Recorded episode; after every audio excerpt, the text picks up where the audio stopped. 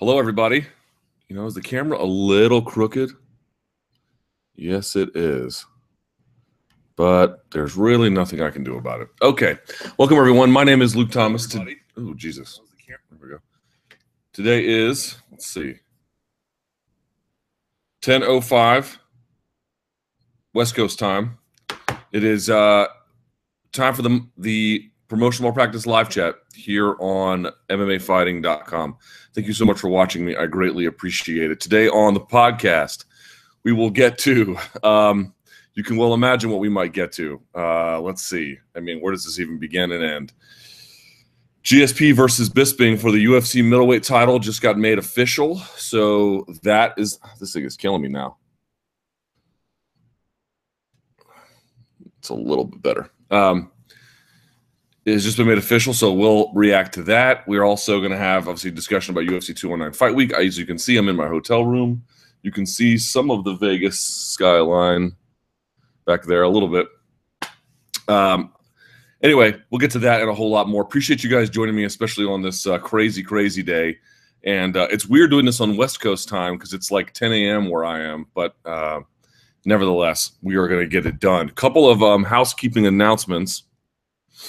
Um, good news. I know Jeremy Botter thought that this was a big joke, but it's not. The t-shirts should should should go on sale either later today or tomorrow.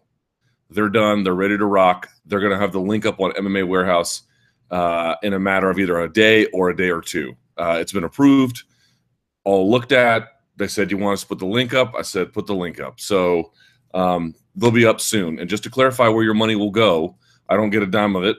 Um, we'll do future subsequent T-shirt sales, but for this particular event, it's going to go to two different causes. I'm going to split the money 50-50. Some will go to uh, a, a organization called the Humane Rescue Alliance that uh, takes animals, rehabilitates them to some extent, and of course hands them out. Uh, you know, hands them out, but gives them to people here in your, if you're American in your nation's capital. Um, and um, you know they provide a, a, battery of medical services again rehabilitative services you know forever homes that kind of thing. So it's not merely some sort of run-of-the-mill dog shelter. I got one of my dogs from there. Barbas barbas came from the humane rescue alliance. So it's a good cause right? Barbas would approve. Uh, and then the other one will go to an organization called uh, fundacion um, uh, i always get the spanish wrong. Fundacion de grandpa's colombia and it's a, a, similar organization in Bogota. If you've ever been to Latin America, you know it's a wonderful, wonderful place, but there is rampant dog homelessness there, and I just don't think that they have the same kind of attitudes about uh, certain forms of animal welfare that they we do in other parts of the country or the world, I should say. In any case, this is a wonderful organization, and your money that you give from this T-shirt will go directly. And this is not a joke. We're going to have all this information up. It's going to go to a disabled dog that has no use of its lower limbs. So whatever the proceeds are, we're going to split them in half. Half will go to the Humane Rescue Alliance. Half will go to the Fundacion uh, de Grandpa's Colombia. So it's a good cause all the way around. Those should be up later today. I'm trying to get a little more light up in this piece, but it's a little hard. In any event, all right, without further ado, let's get to this news, shall we? I was going to start with the first question, but uh, I mean, it's so it's so it's just crazy. All right, what do you want to say um, about this news? So GSP versus Michael Bisping is official. It'll be for the middleweight title. Um, it'll be in the second half of 2017, but we don't know the date or the venue yet. It, it merely was announced today by UFC President Dana White. So that's really all we know. Um, you guys know my position on this one. It's been pretty clear. I see some fairly glib reactions out there, being like, "Ah, it's no big deal," and and certainly I'm not here to spell um, imminent doom. Uh, but I find that if you don't have any reaction to it other than it's no big deal, I have a little, I have a hard time accepting that it's just no big deal. Right? A lot of this is speculative, and I'll admit that up front. I don't actually know what's going to happen. Um, perhaps they'll do this and then we'll continue to have events like we have this weekend, UFC 209, where it's you know, maybe you could have made a case for Maia getting a fight after a draw, but certainly you could understand why there would be a rematch in the main event. It's not a crazy thing. And in that co-main event, I mean, that's you know, that's everything you want as a fight fan. That's that's that's what we look for, right? Um, that's that's real MMA contenders facing off, and then the winner sort of getting the spoils. And I don't think the contenders necessarily hobbled forever, but you, that's the kind of fight that I think we really all appreciate, and and we've been over that. The problem with GSP versus Bisping is that, I mean, you can think of a number of other crazy fights where you know Couture coming out of retirement and getting a title shot, and um, you know Couture versus Tony, uh, Sonnen versus Jones.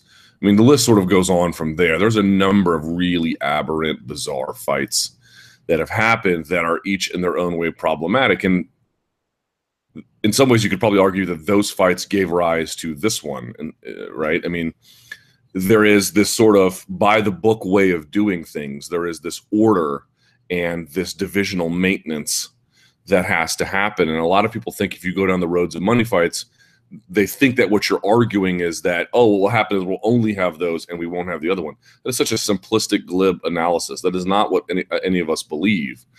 It's not one or the other for no other reason than there are there's just a limited number of fights of the money fight variety you can even make.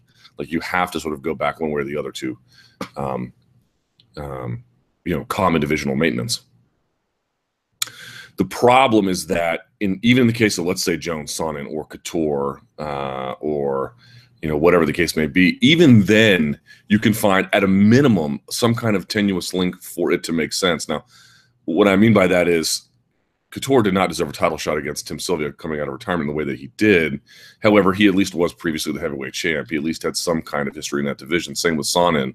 You know, Sonnen was, you know, to UFC fans, he was uh, uh, a great middleweight, but he had an extensive ex- background to against light heavyweights as well. That was not new territory for him, um, even if it was totally nonsensical and didn't need to happen. Uh, the other thing about Jones versus Sonnen was that it was deeply uncompetitive, which we all knew it would be from the beginning. Now he broke his toe, which was kind of crazy, but you get the idea. Like it wasn't the same kind of risk involved there. Um, and, and none of those are great things. None of those are very easily defensible. They are what they are. They're money grabs. By the way, I had no ability to put a sign on my door. Oh, I might have room service. So if they come, give me a second to deal with this. The live challenge of live TV, everyone. TV. Um, any event. Um, there's at least some kind of connection you can draw. There's something binding it there. There's there's literally nothing binding this, like nothing at all. Um, this is merely X and Y put together in a permutation that results in the greatest amount of both money in the short run and for potential other bouts that GSP or potentially Bisping might have. But more so, I think GSP. What this is really about. Um, you know, which seems to be a criminal underrating of Michael Bisping, but that's another issue. Th- th- this is an algorithm put together to maximize cash flow. That's it. Like the, it, it has no other value. It has no other. It has no. Its existence is tied to that fundamental idea. Period. Uh, it has no existence beyond it. This is not about some interesting story. Yes, the return of GSP is of course interesting, but you don't need necessarily Michael Bisping and a host of other fighters to make that true. It's true on its own right. Right. Um, this is not about some deep rivalry. This is not about some kind of middleweight division bragging rights. This is strictly nothing more than an attempt to manipulate positions of where guys are to plug in and get electricity. That that's it. That it's got anyone who tries to argue anything else is just very confused.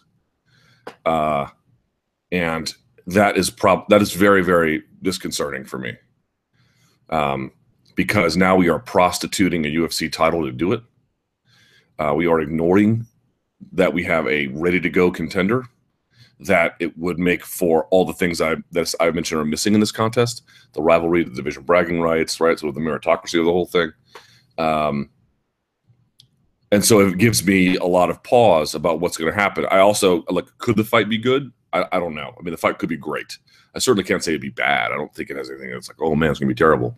But you know, you wonder if you get. I mentioned this on maybe you wonder if you get a bit of a Canelo Khan vibe on this one, where, um, I don't know what they think about St. Pierre. I you know, and obviously the Tim Kennedy fight against Bisping showed that Bisping's takedown defense, while very, very, very good, you know, has its limits like anything else. But still, I I feel like this is Bisping. I mean, Bisping took it because it's a big paycheck, and I also think he likes his chances on this one. This feels very Mayweather esque to me.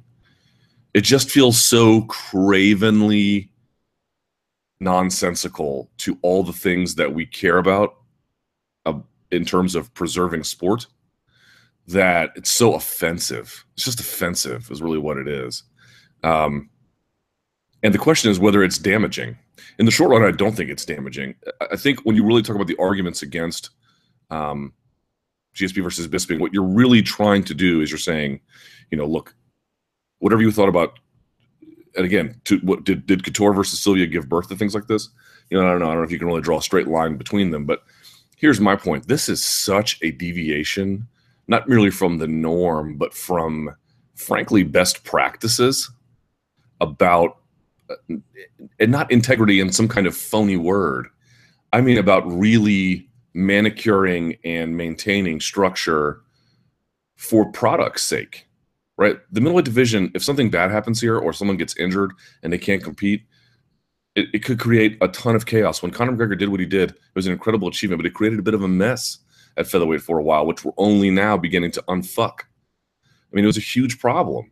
You could have the exact same thing here happening. When you don't take the fights that are supposed to happen on the calendar in which they naturally set themselves up you create problems. That's exactly what's going to do. So th- th- it's more than just like some sort of like you know abstract notion of integrity. No there's a real trains leaving the station kind of concern here but i think more than that one of the reasons why people might like it is because they might think it'll be a great fight and it could be it could end up being a great fight I, I don't dispute that. I, I don't guarantee it, but I don't dispute it either. But for me, the bigger issue is um,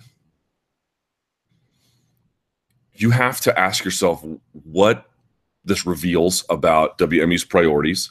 And yes, we know they wanted money. We know they have rent to pay, so to speak. I don't mean that. It's not merely that they're looking for money. That's fairly obvious.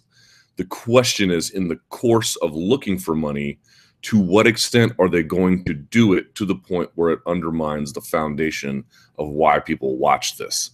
Are they really a fight promotion company or are they an event promotion company? And they are very different things. We're going to find that out here. And the other part that really concerns me is that because this is so aberrant in very fundamental respects, it's not aberrant in the sense that the UFC has gone off the beaten path and created other fights that didn't make sense. In that sense, it's very much not unique. But on the on the on the very close examination of the particulars, there's nothing about this fight that makes sense other than a potential and I don't think it would be that significant to be honest, but a potential financial windfall. That's its only function. Its sole function. In that sense, you need to begin to wonder what practices this might give rise to. What will this birth? what will happen as a consequence of this? What fighter down the line who begins to exert leverage will be able to look back at this one and use it as an not merely as a direct sort of referencing, but you know, be able to surf off of the kind of precedent that's created as a consequence of these actions. I don't think we ever think about those things. It's not that you can't go off the beaten path. Conor McGregor versus Eddie Alvarez made a lot of sense, right? Um, even though it did create some problems, although he had you know a number of other problems in terms of not defending it. But um, but in and of itself, that jump had some concerns, but ultimately you could override them. I don't think you have any of those conditions met here. Uh, not even close. And um, it's always hard to make an argument about something when you're asking people to like think about what's going to happen. But we we turn the lock and flip the, the handle here on Pandora's box, and and maybe what we'll find is that in the end, the, things will basically stay what they are. in which case great but i don't like playing with architecture like this i don't i don't i don't i'm not nearly as comforted by it i don't feel like um, guys who have heavy pressure to meet financial demands you know are able to take as seriously even if they wanted to the needs that go into some kind of financial restraint that means one fights two and two fights three and three fights four and that kind of thing um, if you're so burdened by cost concerns, you you cognitively push out all the other concerns that have to happen here. And you know, if I'm with Yoel Romero, I'm probably real pissed today. Um, and if I'm Jacare, I'm real pissed today. Frankly, even if I'm Luke Rockhold, I'm pissed today. Uh, you know, this is. Uh, I, I really wonder two, three, four, five years down the road if we'll look back at this and say, eh, "it was no big deal," maybe, or maybe we'll look back on this and say, oof, you know, as we really begin to think about the money fights era, how many guys are going to take challenges in bizarre places because there's a financial incentive to do so that creates havoc with the meritocratic bedrock that is why the sport in some ways blew to prominence star power probably hold on a second here they go i didn't have a do not disturb sign so I don't know what to do. All right, let's get to these questions, shall we?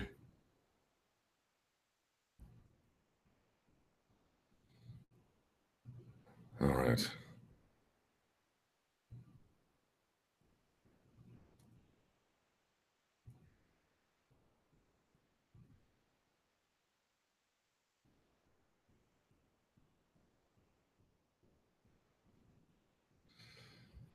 Okay, questions. Let's do them. All right. Any word on if McGregor will be in attendance for 209? I don't think so. Someone says McNut Huggers. Man, you just have you ever walked into a room and go, "Hey, what's up? What's up, McNut Huggers?" It's like automatic. I am not talking to that guy ever. You know, like there's no way there's no way we'll converse. We're not even really part of the same species. Um, there apparently is some Illuminati issue with Conor. I don't know.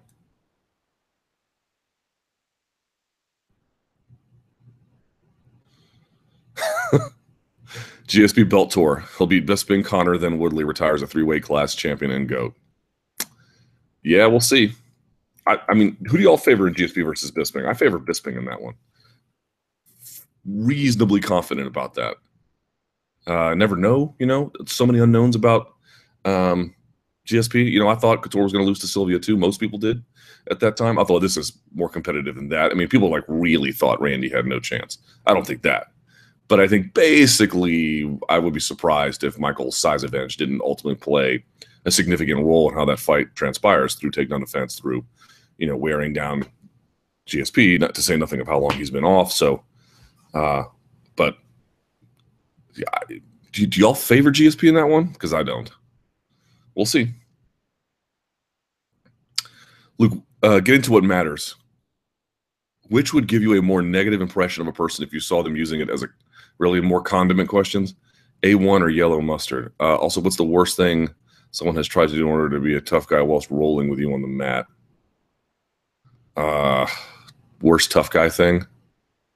I don't know. I had someone one time put their knee in the bridge of my nose, almost like a knee on belly on my face. That hurt. No, that was like ridiculous. Um, I mean, it didn't last long, but still, it's just like, dude, what are you, what are you doing? You know. Um, I'll say this about condiments. Did you see your president? Your president drives, leaves the White House, goes down Pennsylvania Avenue uh, to his hotel that he owns goes to BLT Steakhouse, which is a very nice steakhouse. A buddy of mine went there who has very good taste and was like, dude, it's awesome. Eh, orders a $54, $54 steak, I believe, cooks it well done, and then puts ketchup on it. I mean, certainly, as I speak to other Americans watching this, I don't really care if you're pro choice or pro life. I don't care if you're for or against the Second Amendment. I don't really care what side of the culture wars you're on. Maybe you think Black Lives Matter. Maybe you think all lives matter. Maybe you think blue lives matter. Here's what I say unto you verily, hear me. We can all agree that putting ketchup on a well done steak at age 70 plus, whatever he is, is an impeachable offense. Certainly you can follow me there, right? I mean, that literally, I joke about people having the palate of a toddler. That literally is, ha- is how you have the palate of a toddler. I mean, did he order a side of nuggets and sp- spaghetti? what? Like, what? You ordered a $54 strip steak and you cooked it to the point it was a hockey puck and then you put ketchup on. Do you understand what this is? Like, when you cook it well done, just for folks who do this still, you are cooking out all the things that give it flavor. And that's why you put ketchup on it because you're trying to reintroduce flavor on top. Just just so that's clear. That's when you put A1 on a cooked steak, it's because you have cooked out the things that make it what it is, and you're now trying to re-inject flavor. So to do that with A1 is you already know, I think you should get your teeth smashed you know, um, with brass knuckles. To do it with ketchup, and you're the leader of the free world. This this is that you should go to Guantanamo Bay for that.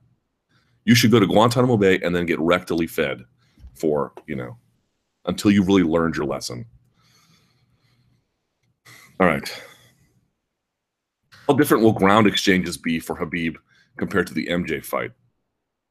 Tony's physique, his long arms in particular, can cause interesting exchanges on the ground. In what way will it affect Khabib's top game if he were to get Tony to the ground?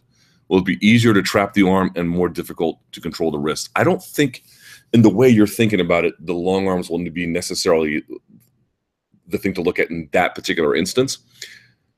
Uh, if you go back and you watch the Monday Morning Analyst, what I did was I went back and I looked at their losses. Now, uh, obviously, Khabib does not have any, although people looked at the Gleison Tibau fight as one where he maybe arguably could have lost. And I went back and I watched it and I just looked at some of the takedowns and, and why he had such a hard time with them. And what you saw in that fight was Khabib likes to go to his left side, to the right leg of his opponents. He doesn't care if you have the underhook on that side because he's really good about leaning his weight and rotating his body into it to collapse it or taking his arm and then pinching it. You saw that in the MJ fight, and you saw that in the Darrell Horcher fight. He doesn't mind if you give the underhook on the same side as the leg. The problem was Tibau was putting the underhook on the other side. He was putting the whizzer on the leg side, and that underhook on the other side, it just meant meant Khabib couldn't quite complete the power connection he needed um, to properly get that takedown, either from a balance or structural integrity standpoint. And it was just it was it was a nightmare for him the whole time. He was getting the underhook on the opposite side of the takedown. That really caused a lot of problems because Khabib is strong and he's going to find your leg and he's good on that one side where he bends his hips into you and then pinches the uh the your under your under. Um, he, will he'll kill you with that. He doesn't care. It's the, it's the other side when he has a lot of problems. Will Tony be able to do that? Actually, certainly he he he has the sufficient requisite. Uh, technical know-how, right, to, right, to do that kind of thing. So I, I think so. Partly you wonder about how strong Tibau was, maybe that was an issue there. Issue there. a lot of things would have suspected Tibau, Tibau using PEDs at that time. I don't know. Um,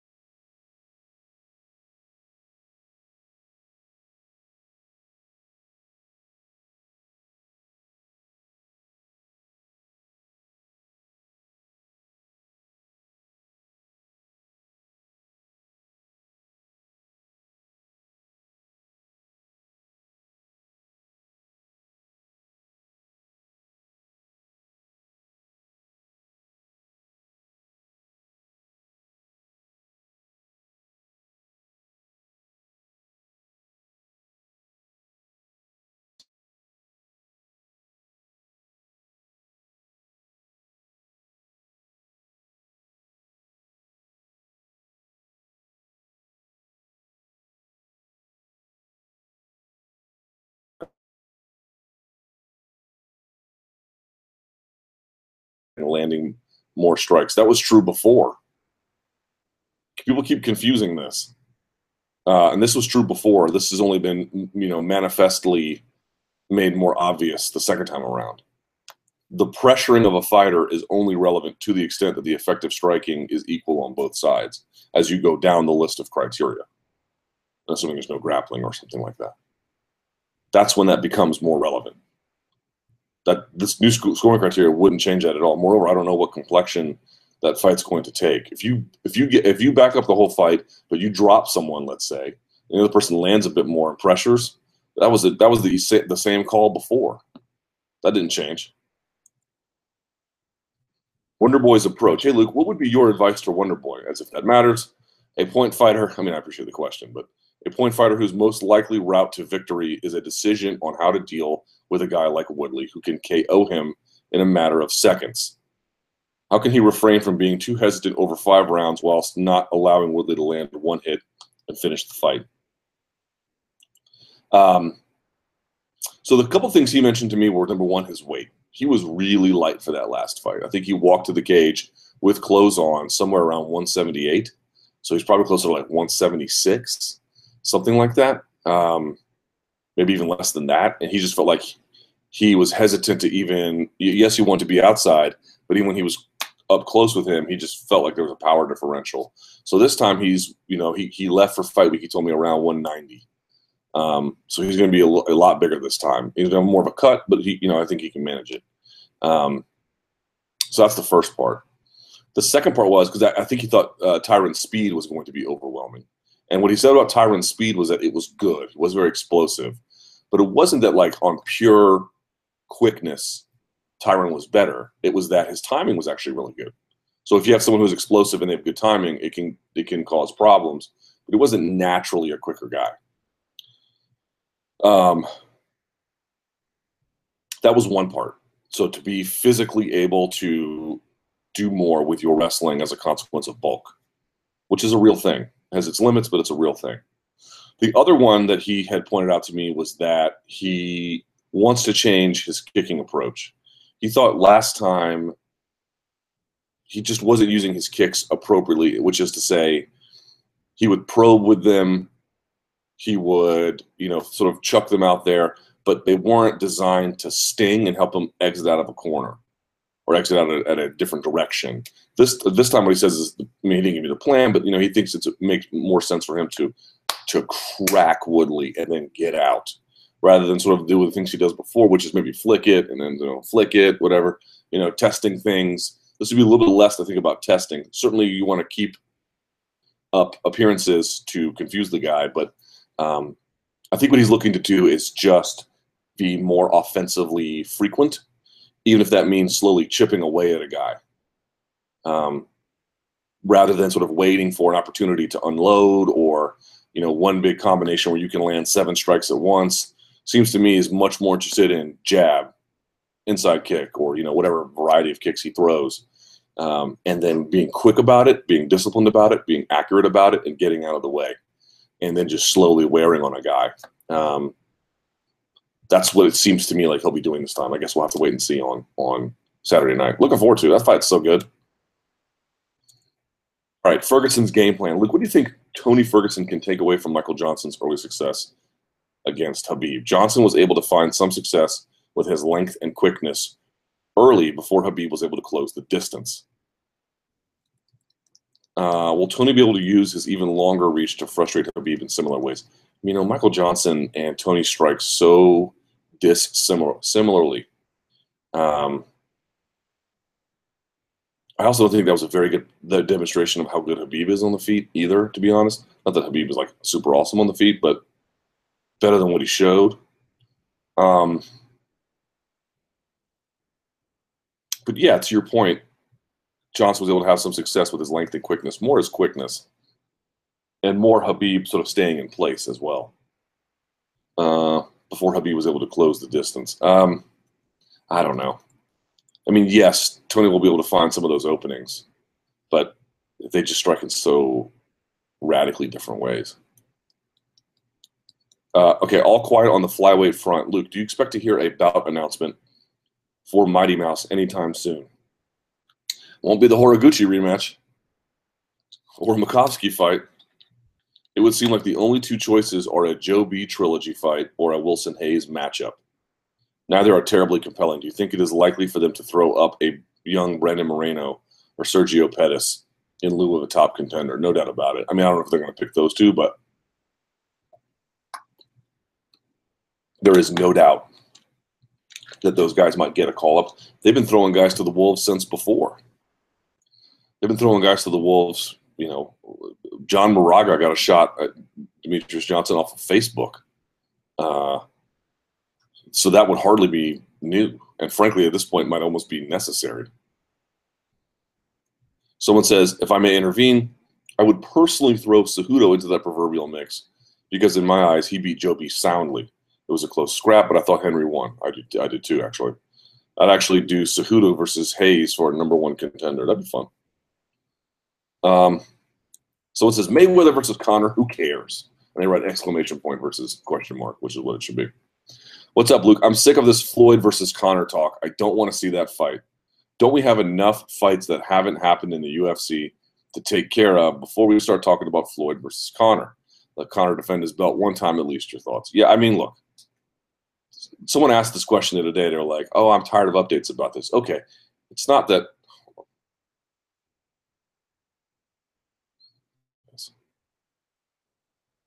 Okay, there we go.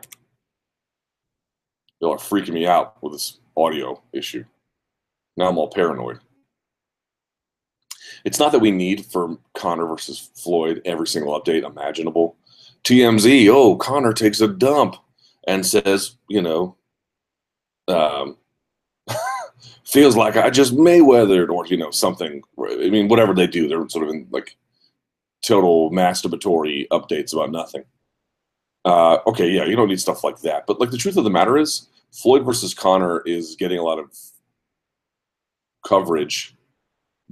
You know, it's not even a real fight yet, but it's getting a lot of coverage for a lot of nonsense reasons and also a lot of good reasons. Like there are reasons to talk about it. There are reasons to examine like why it matters why it's so interesting what it says about the two sports that this is sort of front and center in a way that nothing else really is. And um, what could happen with the ali act and what does this say about potential collective bargaining and organizing for fighters and um, and maybe the answer is that after examination not much but it still merits going through those motions now i think we're at a point where we've done most of that already so now we're at a point where it's like you know, are you to S or get off the pot? I, you know, that's up to those guys. But um, if you're fatigued with it because you've already done the exercise of talking about the ways in which this matters, fair enough. But if you're just saying there's nothing about this fight worth discussing in any condition whatsoever, I don't I don't agree with that. Um, has Paige VanZant left Alpha Male? Not to my knowledge, but I have not caught up with her at all.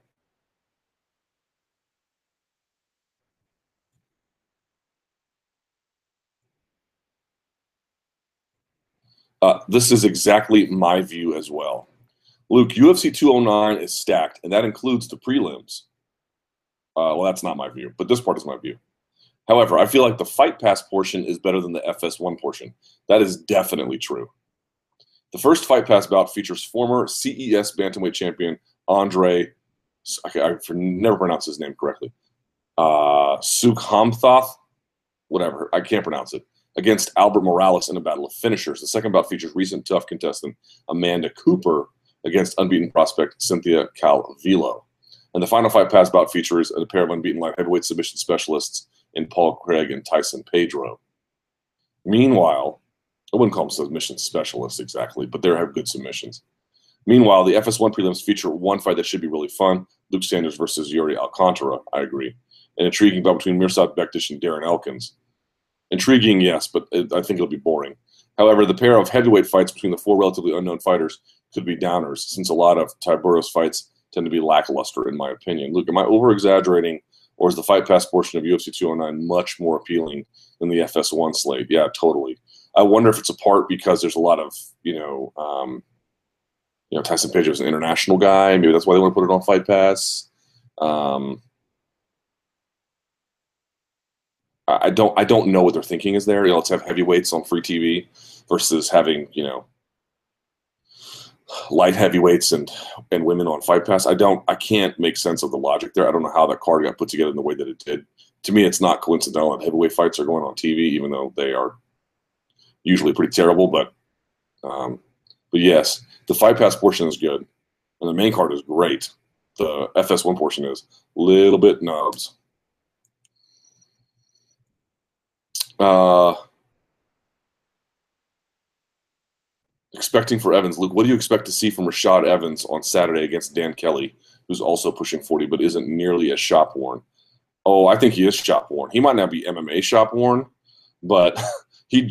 I had an interview with him, and I joked about. It. I was like, "How much tape do you go through in a month?" I mean, this guy, you know, KT should sponsor this guy for the amount of tape tape gains. That that should be his nickname. Dan Tape Gains Kelly. I mean, that my man is making some tape gains out there. Uh, you know, you do four Olympic cycles, bro. Judo is brutal on the body.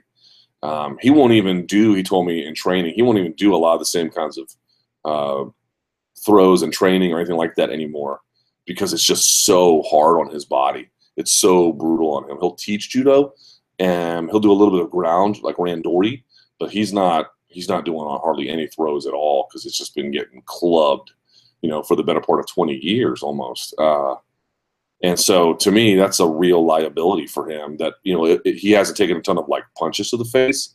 So in that sense, he's not shop worn, but, um, you know, he's got physical limitations as a consequence of extensive athletic experience as well. And Rashad Evans, I'm expecting something like Tim Kennedy, to be honest, somewhere like that. Um, now the difference is Tim Kennedy fought, you know, a light heavyweight, but Kelvin Gastelum, who's like in his, I mean, not, not even in his prime yet, you know, but you know that that kind of youthful thing. This one's a little bit better because it's older guy versus older guy. Uh, I'm expecting something like what we saw from Tim Kennedy. I would love to be wrong because um, obviously we all have a very high opinion of Rashad and and what he's done. I'm not guaranteeing it'll be. I'm not. Luke says it'll be just like Tim Kennedy. No, I'm not. Um, but my my hunch, my fear, is kind of it'll be like that. I think this is a very winnable fight for Dan uh, Ken, um, Dan Kelly, and um, I don't know that I would favor him to win, but seems very very doable. I, I find it competitive. I'll put it that way. Very competitive. Kirk Cousins situation. Luke, what should your Redskins do with Kirk Cousins? Well, they've already botched it, and they franchise tagged him yesterday. Um, who knows what they're going to do, man, after this. I thought they should have signed him last season. Now they're having to tag him and give him what 24 mil because they botched it last time. But you know, also Scot McCloughan, Chris Cooley goes out there and tells says to the media, "I don't know if Scot McCloughan's drinking, but I think he's drinking." and the team doesn't challenge it at all. Oh God. Oh God. All right, MMA media meta question. This ought to be good. Luke, while I understand the necessity for all MMA outlets to generate traffic, do you? Do you understand that? How do you personally navigate the often gray area between actual headlines and clickbait? I understand there must be pressure from employers directed towards writers to generate. This is a very easy question to answer. Toward writers to generate a certain amount of traffic. How does one, in this case, you, go about doing this responsibly? It seems a lot of smaller outlets simply find ways to insert McGregor into headlines to boost their SEO when many of these stories are actually non-story clickbait. Yeah. Well, you should know if you go to like I forget the name of this website. I don't, I, want, I don't want to say the name because it's not correct, but there's a, there's one website out there that I mean, literally, you cannot trust the thing that they put out. And I'm not even talking about bjpenn.com, which is another one, but it's addition to that. Like, if you really look, there's the the SB Nation sites, right? MMA Fighting, Bloody Elbow, Mania, there's Junkie, there's Sherdog. and there's some other ones out there. Bleacher Report does some good work. Uh, who am I forgetting? I know I'm forgetting somebody. But really, you know, and I, you might call those the mainstream ones. Obviously, Brett at ESPN, things like that. Those are really the only ones you need to read. Like occasionally, you'll see some other ones who produce some good work independently, and God bless them when they do. They should be highlighted and glorified for it. But if you're looking for people who have like a stake at their reputation, um, that's you know and you could say oh well look that's just you know you're biased because you're part of that group right well i'm part of that group for a reason because i believe that those institutions take much better care about being careful about the work they produce and then owning up to it when they get it wrong um, and believe that they have a responsibility to the reader? This is a very, very easy question to answer. Um, is it difficult to walk this line? No. Look, here's the line that I always walk. I don't want to put up a headline that is uninteresting. I want you to read it. I want you to watch it. I would like you to see what I have produced. But number one, I'm trying to produce good content to begin with. So the labeling on the content, you know, I'm not trying to put a fair label on bad content. I'm trying to put a fair label on what I hope is good content, content made at what I hope is a high level for mass consumption, that it it gives something of, of value there, or reports you know, news in some kind of way of value. It does something of substance there. It doesn't have to be the most substance ever, but it has you know some kind of um, real value. Like take my technique talk with Ben Askren and Khabib Nurmagomedov. I want you to read that. I feel like Ben Askren had some things to say. Whether you agree or disagree, he certainly had a very interesting perspective. Right? That, I, I want you to be engaged with it. But what I won't do is I won't say anything I feel like doesn't represent what Ben was trying to say and doesn't represent what the piece is really about. And it's really quite simple. As long as you stay within those boundaries, it's not hard to write interesting headlines. Eventually, some people get it wrong. These are sites that are run by primates. There are eventually going to be errors where they don't get that balance right. But it's basically, basically not that hard. You're not going to hit a home run every time, but it's you basically get it right. Um, that that's really it. It's how do I stay honest to what he was saying? How do I stay fair to the subject and the subject matter, and yet create a headline that I think might engage you? Uh, and I don't think trying to engage you is mischievous or uh, unethical. I think it's actually like the right thing to do, especially if you really are producing something of value. If you're a journalist out there, you've got a great scoop or you've written a great feature you, want to write something that gets me to, to like to look at it. It's a competition for time and ideas. It's a, you know that's what we're doing here. You have a a limited amount of attention dollars, and I want you to spend them with me, and I need to sell that to you. I just can't sell it to you under dishonest means. And as long as you sort of understand those ethical constraints, it's basically takes care of itself. Anyone who says they struggle with it probably just doesn't have a good grasp of like what a lot of people, man, a lot of people have really bad I mean, I hate to say this, a lot of people have really bad listening and reading comprehension skills. And so they struggle to make headlines because they don't really understand what the essence was of what someone was trying to say or what they just heard. And so they kind of get a little piece of it and, you know, and YouTube, God, man, if you have a podcast, it's almost a guaranteed lock. Your stuff's getting stolen and putting on YouTube, even if you think it's totally insignificant or you did something on Facebook. People are ripping and stealing everything and every headline on YouTube is so and so blasts so and so. X exposes and destroys Y. If you see that, you know you are dealing with unserious people. You don't need to click on it ever. There's never a reason to click on something like that. Inherently, you are dealing with people who have a worldview where they don't care about the subject matter, they don't care about their relationship to it, they don't care about their viewership or listenership or readership. They don't care about any of those things. They just care about that's it. That's it. Their, your existence to them is entirely transactional. And at MMA Fighting, I don't think we're trying to do that. I think we're trying to like curry a reader base that we actually do have a relationship to. And if you're going to have a relationship with something or someone, there's a degree of trust that comes from, you know, a verified history of actions about it. Fergie versus Nurmi. One good side effect to all these silly interim belts is that we get more five round fights. Does the co main event being five rounds give an advantage to Tony? Yes.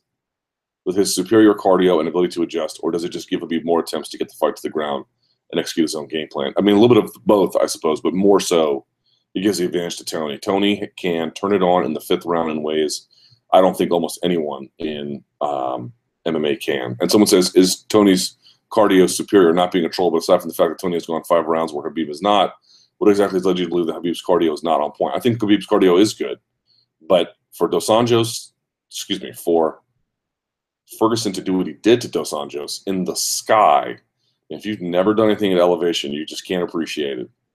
Uh, and I've never done anything like that. It's insane. It's totally insane. It's re- it's absurd and insane. And you know, he was breathing like it was nothing. Imagine what he can do at a lower level of elevation. It's going to be shocking, I think, unless he gets hurt in some way. Um, just watching Sports Center. Apparently, Dana White will make a big announcement. What's your take on this big announcement? Yeah, it's GSP versus Bisping. Yay! Oh God, that fight. Mm. What are you gonna do? What are you gonna do? Let's hope it's not that big a deal in the end. I guess.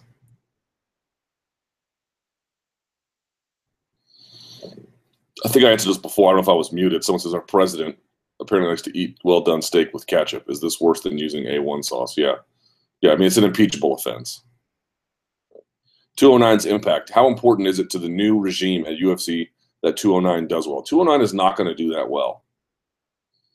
Uh, just let's be absolutely clear about this. This seems to be by far their biggest promotional effort, minus the McGregor or Rousey.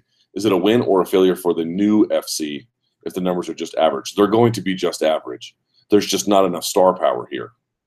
Not yet. Now, I think the winner of this co-main event and maybe in the main event will put themselves in position potentially for a bigger fight against someone else down the line. They could become bigger stars who can do bigger things. But right now, that's not where we're at. We're at a place now where, yes, I actually give the UFC credit. I do think they have tried really hard to promote this fight, and they've done a, a pretty good job, man. Um, but I talked to some journalists here yesterday who live here, and they were saying like, if it's not Conor or Ronda, Las Vegas just doesn't really get up for it. Like, there's more than you know whatever was for 208 in in uh, what you call it in New York, but it's not. It's it, I mean it's super high quality, like and we have to give the UFC credit for promoting something and putting something together like this, especially when they just announced GSP versus Bisping. But um, it's not going to do super well. It's just not. It might do okay. It might even do like better than average. You know, maybe even good-ish, but it won't do well. Doesn't have any of the ingredients to do well. Masvidal Maia. I keep forgetting Masvidal actually has an excellent ground game. He even submitted Chiesa with a D'Arce a few years ago.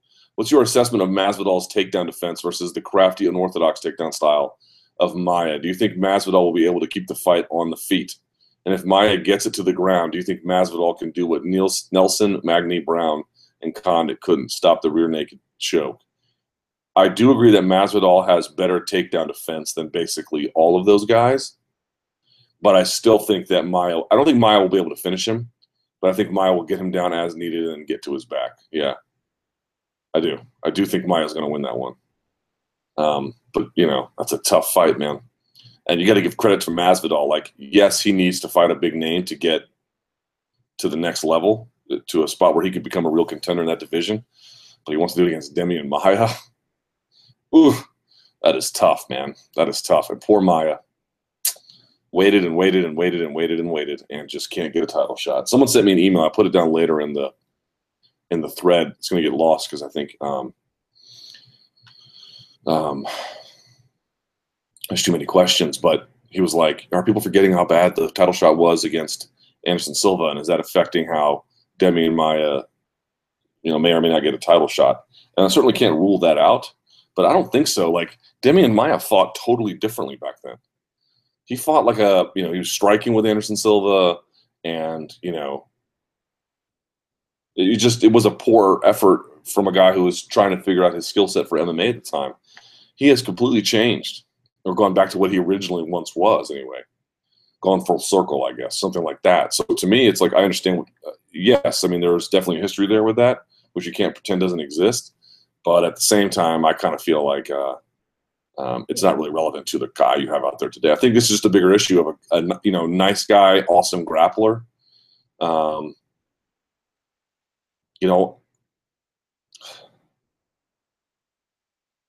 UFC has a hard time promoting guys like that. Whether they have a hard time promoting guys like that because that's ultimately not what the fan base wants, or because that is not um, that's just a hard thing to promote generally, or they have some sort of like inability to do it themselves, right? Like the UFC is not good at it. I don't know the answer to that. And you could say, well, look, GSP is one of those guys, but GSP wasn't originally that guy. He was originally the, like the all-around guy, and you know he was this sort of phenom. I mean, go back and watch some of his fights. Like I mean, yeah, the one with Karo took place a lot on the ground, but it was aggressive. He, you know, bludgeoned Frank Trigg and Jay Hieron and Sean Sherk and I mean, he was amazing. It was it wasn't until later he became this takedown guy. I mean, he had takedowns before, but like almost a primarily a takedown guy. And Maia, I think, tried to make some of those same transitions and couldn't. And also, you know, GSP had youth and like good looks, and Demian Maia used to be a, a journalist, right? It's going to be hard. Can we start making wagers with you? Absolutely not. Something to the effect you pick any five fights and their winners, and we go on a Luke Thomas social media sharing spree. If you lose, you go back to the goatee of 2004, a la your recent Shaw picture. Doesn't have to be that, but something to the effect. It could be fun and competitive. There's no chance I'm doing that. I'm not a good gambler. I don't like gambling. I think gambling's for donks, to be honest with you. uh, I mean, you're going to a place where you know over time you're losing. You know, um, I mean, I guess like the very best might not be that way, but for 99% of you, you're just giving your money away, you know. I'm going to go to the casino and just root for the house. Like, take their money, take the donk's money. People always ask me, like, why don't you like Las Vegas? It's like, well, I don't like gambling. Um, I don't like people.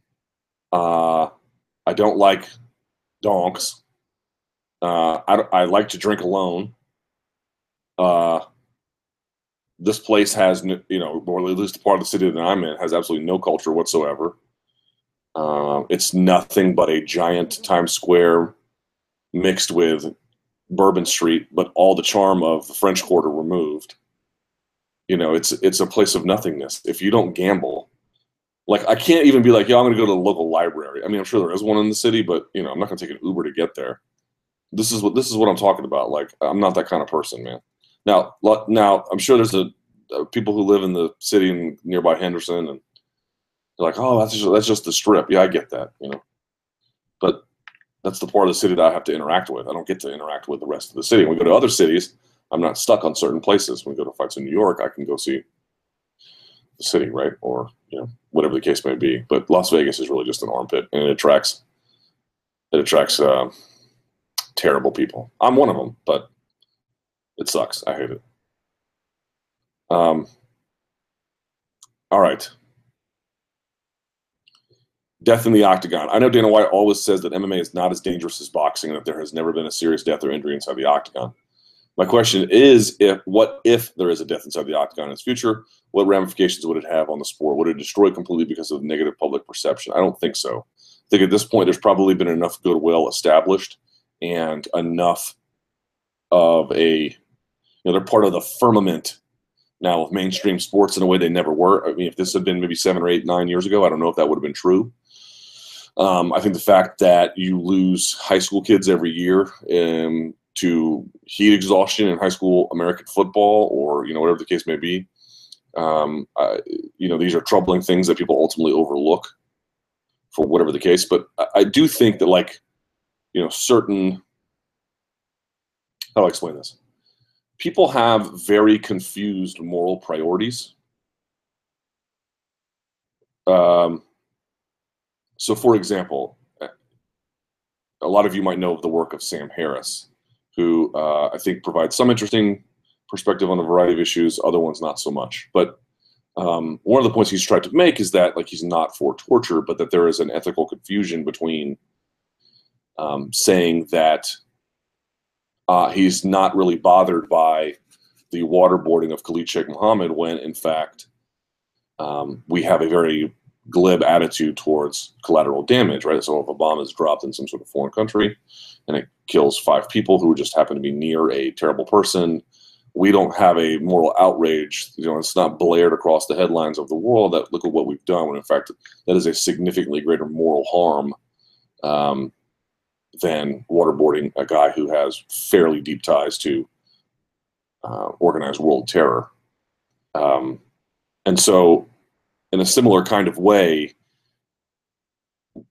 there are just conditions that make UFC prone to extra and I think ultimately unfair scrutiny that don't justify what or that don't that aren't supported by the, the larger body of work. I mean, people are really hurt in cheerleading. People are going to get massively screwed up and die all the time, every year. Number of deaths in um, in football. There's a number of uh, paralyzations that happen in high school football as well as collegiate football. These are real things that happen. The paralyzations, and uh, people largely ignore because it's I think um, seen as fairly aberrant, some sort of horrible accident this is something that is tied to the bedrock of American culture. And so it's largely forgiven. And MMA doesn't have that kind of relationship to the culture. It doesn't have that kind of relationship, frankly, to our academic institutions, right? There's a game where someone at the University of Michigan is injured in some kind of way. This is part of like, you know, this is this is tied to our deep rooted lives and community. It doesn't have that. Plus, its sole purpose is, you know, fist fighting is something that happens in the real world. This is something that it takes that and puts some rules and athleticism around it, but it's a real thing that ultimately happens. We just give it a new name. Football is a game, you know. Um, but ultimately, the question should be like, what happens to the participants? And the record of achievement, such as we can call it that, in MMA is pretty great uh, relative to its many of its sporting peers. So I do think it would face extra scrutiny. People have confused moral priorities, but uh, but I think at this point it's got enough protection to survive. It has elevated itself to a position where it can be protected, and it's got a record long enough now where you can say, "Wow," because it is so aberrant. Right? We've gone this long. You've seen this many people go through this many activities without any issue. It did happen, and I think it's inevitable that it will, of course. In what in what capacity or you know state, I don't know, but um, it, it, this is going to happen. Uh, the question is, um, you know, how bad is the fallout? I, I, think the fallout will be bad, but not not ruinous. It will not be ruinous, and I suspect that the UFC has a plan of action in place. You know. Um, Dominick Cruz been exposed. I will move on from that.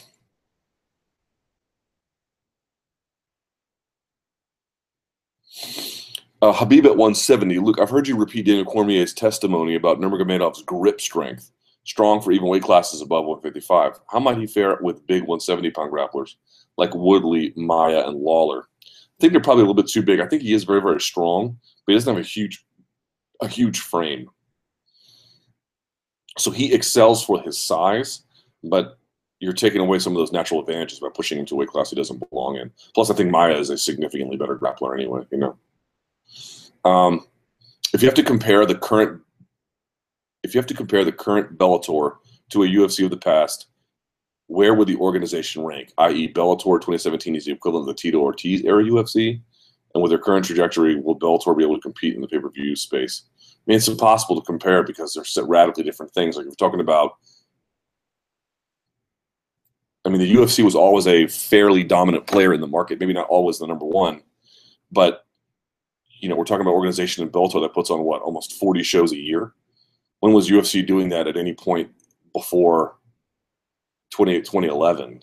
Um, sorry, um, yeah, like when were they doing that? And even then, you can't compare the UFC to that point. You have to go back to, you know, we're talking about strength of the roster. You could go back many, many years.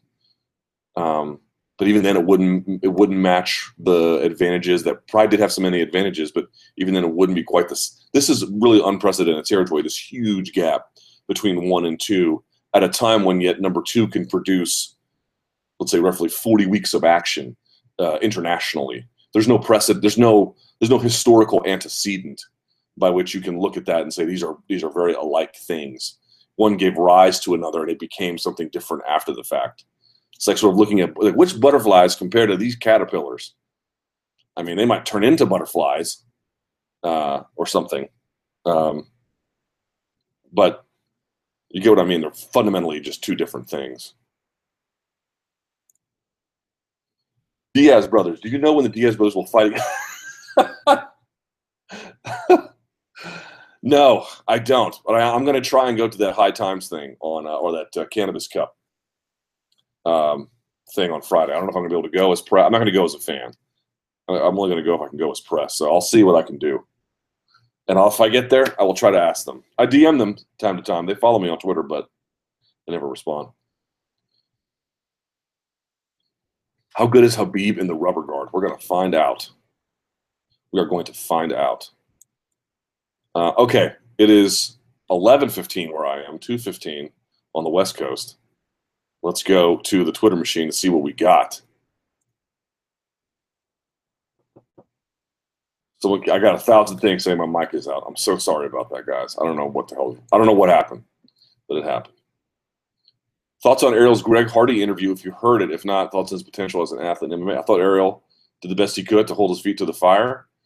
I don't really believe anything Greg Hardy says, and I'm just curious. I mean, I am curious to see what he looks like as an athlete, but he's still talking about like, ah, I may go back and do football if the, if the opportunity is, which admittedly rare, might happen, and I don't think that will happen. But you know, I don't know. I don't. Something about this just feels so desperate and unserious to me. Tony way more difficult an opponent for Khabib than Conor. See, I actually see it a little bit differently. I think, I think uh, Tony is a more difficult opponent. Yes, sorry, I misunderstood your question. I actually think Tony matches up more difficult ways for Khabib than he does for Conor.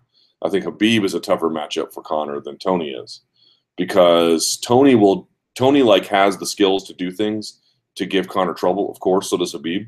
But Khabib is very focused and direct and does those things in a focused and direct way where there's the biggest skill disadvantage for Conor. Now he may get chewed up on the feet, of course, but you know what I mean. With Tony, if Tony wanted to fight that way, he could, but he takes such risks and he leaves himself open in certain ways sometimes because he's so confident in his abilities. You saw what someone like Lando Vannata can do. That kind of tells me that would be a tougher fight for him. Um, then um, I think the, the, the, Tony and Khabib is very, very competitive. Tony and, and Conor less so, Khabib and Conor more so. That's just my hunch, but we'll have to see what ends up happening on Saturday. Can we assume GSP Bisping won't be during International Fight Week, as that usually sells anyway? Mm, events sell when there's something of importance to, to be sold there. People don't people don't show up because hey, it's International Fight Week. Oh, who's fighting? Uh, it's you know it's uh, Cody McKenzie versus uh, you know Micah Miller or something. No, that's not what people are showing up for. Who do you think sealed the deal contractually for GSP to come back? I don't know. I am curious to see what happens with his um, with his uh, Under Armour stuff. We'll see about that.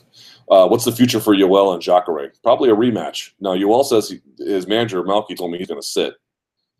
We'll see about that. We'll see about that. Apparently, this is breaking news. Is it true Misha Cirkunov has re-signed with the UFC? Is that true? Is that really true? I hope it's true. Uh, I don't know if that's true. Yes, it is true. Apparently. Yeah, told you that would happen. What did I say on this before? Told you. Do you think UFC 209 would have done better with the canceled Friday supporting it? Um,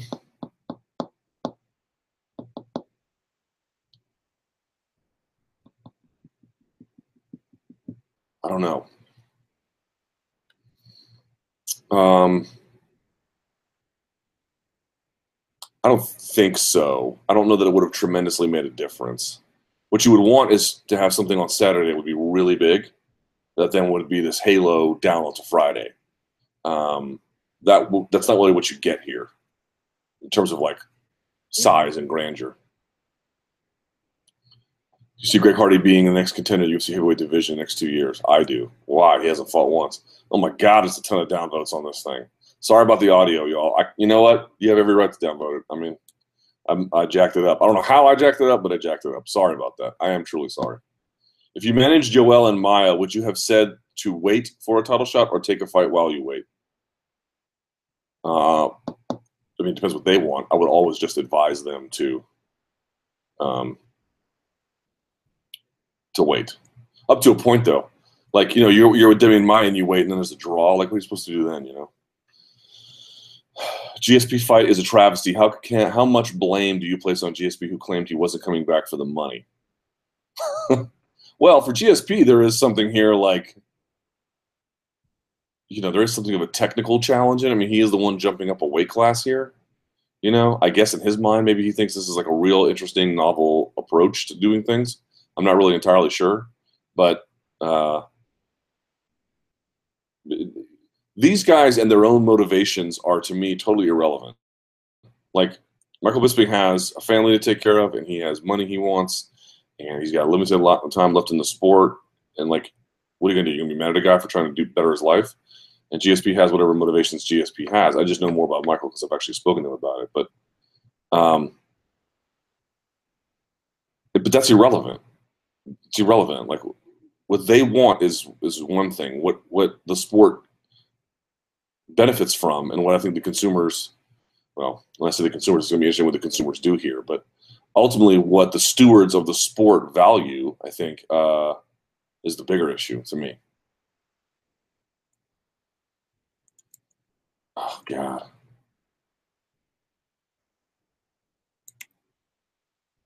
There's like a thousand you've lost audio tweets. Oh God. God.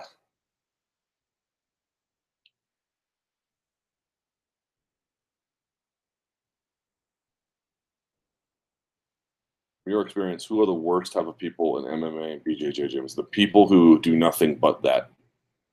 People whose, I mean, if you're a competitor, it's different, you know. The people whose like lives are, you know, those kinds of things, and and like you know, and they're an accountant, or uh, you know, what do you do for a living? Oh, I, I'm a computer programmer, and like they just, I mean, and look, there's nothing wrong with like becoming excellent at something and like um, digging your life into it and getting better at it. Actually, there's something quite noble about that part. But these people you'll inevitably find you can't even converse with them because they have nothing to say about the wider world except about, hey, did you see the new Braulio Estima hook grip change on the pant leg? You know, just all this, all this stuff. It's crazy.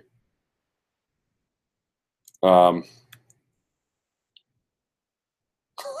there are literally honestly 20,000 tweets about the audio being out. Oh, God.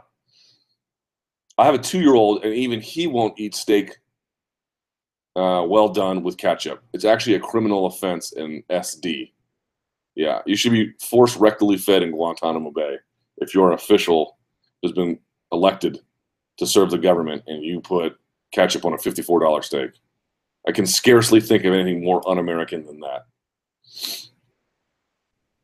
and he should be declared an enemy combatant. Um, after Amir Aliakbari's knockout loss to the Ghost of Cro Cop, can he officially be labeled a bust? No. No chance.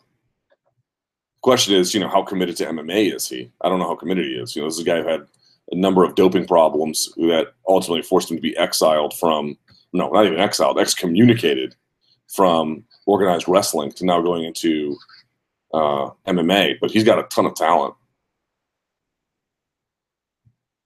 Oh, here we go. Somebody tell Luke his mic is dead during the chat. He's going off. Next tweet. I imagine you aren't checking the thread regularly, but the audio is gone from the podcast. Yes, thank you. Is Khabib versus Tony the fight with the most combined skill in MMA history? I don't know, but it's it's up there. It is up there. For all the reasons I've already articulated a thousand times with how great this division is globally, not really in the UFC. How these two guys are positioned, you know, Conor McGregor notwithstanding, at the very top of it. Um, the ways in which Tony's approach sort of, uh, you know, um, best represents modern MMA, and then you have in Khabib this sort of like he's like a modern throwback in many kinds of ways, and has a grasp of grappling that almost no one else has in terms of takedowns in all of MMA, and you know, undefeated nine fight win streak. I mean, it's just like it's every. It's everything. It's everything. Uh, your audio cut out. Uh, sound is out. Next one. No sound. Uh, please touch on your disdain for Las Vegas. I already did. Um, true or false? I agree that we need some Reem and Hunt on the UFC 209 embedded. These dudes are legends, right? Uh, yeah, but I don't think I don't, I don't think they're to be doing too much Hunt promotion. I could be wrong about that, but I don't know. Was there ever a title fight more certain to go to a decision than GSP Bisping? Ooh. Mm, I have to think about that one.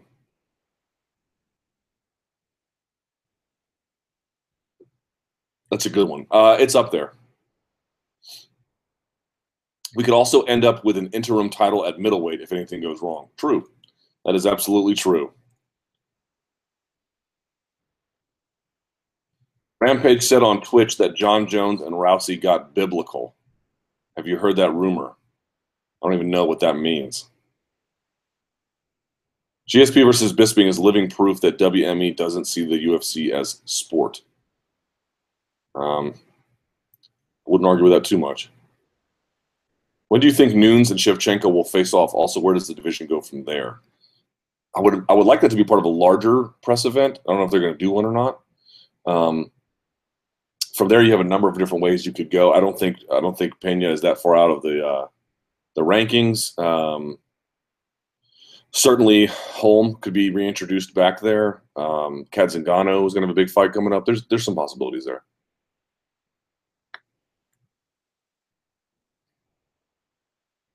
Golly, man. Would you like what the hell? Would you like commenting some MMA fights? I don't know what that means, but no.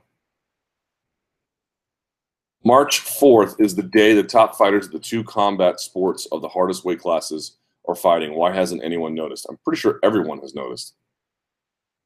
What is stopping WME from adding celebrity MMA? They already, well, I guess the Zuffa regime added it with CM Punk, but it would sell big and fights could be for charity, i.e., tax deductible.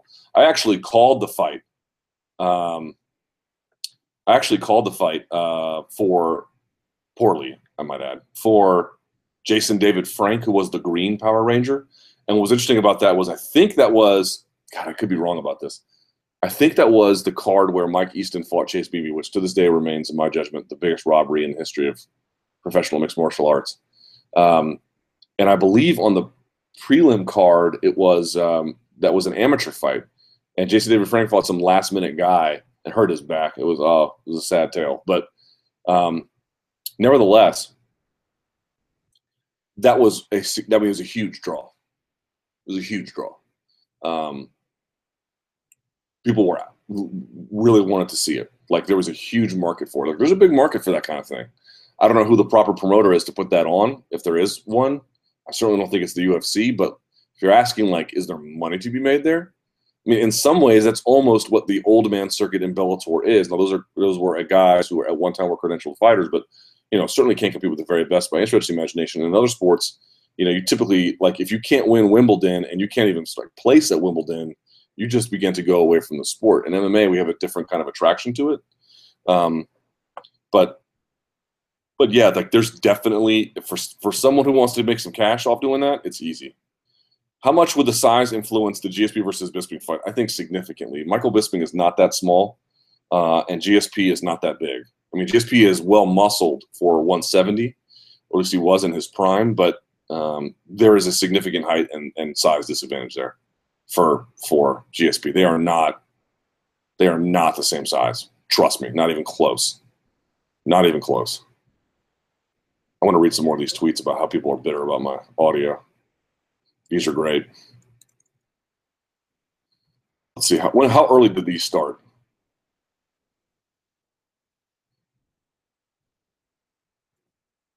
Sound is back. You lost it for 12 minutes. Just got the audio back. Was out for 14 minutes. You've been on mute for 10 minutes. This is hilarious. The chat lost sound. There has been no audio for 10 minutes now it's the story of my stupid career, isn't it? Uh, had no sound for 10 minutes. Now I think no audio, no sound. Audio is out on your live chat. Oh, God. Really, the sound going out on my live chat and me not even noticing is somehow a metaphor for my joke of a career. God. God. That is so pathetic. True or false? At some point during the co-main event, Khabib will end up on his back with Tony on top. Yes. Question is for how long? Maybe not long at all, but yes, yes. Um, Cyborg, with Germaine getting hand surgery, do you know if Cyborg will be fighting again soon? I have not heard anything about this. Um, last one. The transgender wrestler who I was supposed to speak to yesterday and his handlers jacked up.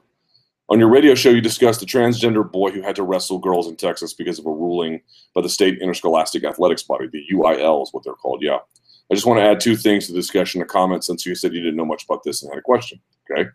Undergoing a transition reduces the suicide rate for transgender people from quite high to the same rate as the general population. Pretty impressive success rate, I'd say. I would agree, but that's not necessarily a question about sporting ethics. The question I have is that given the lack of data about transgender athletic performance, is it fair to allow a transgender female, born male, became female, to compete against the females? I could see it both ways. We went over this a little bit with the Fallon Fox issue. I think there is a point where some look, there's going to be a group of people that don't agree with this at all. Um, the IOC and the NCAA have a series of measurements to determine the efficacy of something like that. Uh, I am not overly familiar with them. This is one of the problems. Like, and I mentioned this before. If you grow up the generation I did, that was when people began to slowly begin to come out of the closet in more forceful and public ways. There was still a lot of, and there still is a lot of stigmatization around it. But trans issues feel a lot different to me because they require some degree of um, medical knowledge that we don't have. And I think our institutions, our Olympic committees, our interscholastic um, associations, our laws, they just feel like one way or the other they're going to change because they don't take into consideration a lot of these new realities. And maybe you're against these realities, maybe you're not. I'm here to debate that. I just feel like a lot of us are confused, not not not evil intentioned, just confused because this is. I feel like rel- not, there's always been people who either were trans or wanted to be trans, but I mean, in terms of this having a forceful public um, presence, this is relatively new. So, with that, I am going to go put a bullet in my mouth. Um, I apologize sincerely for just these ridiculous issues. It didn't need to be this way, and it was. I'm so sorry. I'm terribly sorry. Um, if you can find it somewhere in your heart to forgive me, please give it a thumbs up. I'll try to put this on SoundCloud as fast as possible. I really appreciate you guys watching. I'm going to go drink bleach, and um, I'll see you never. But until then, God, I'm an idiot. Stay frosty.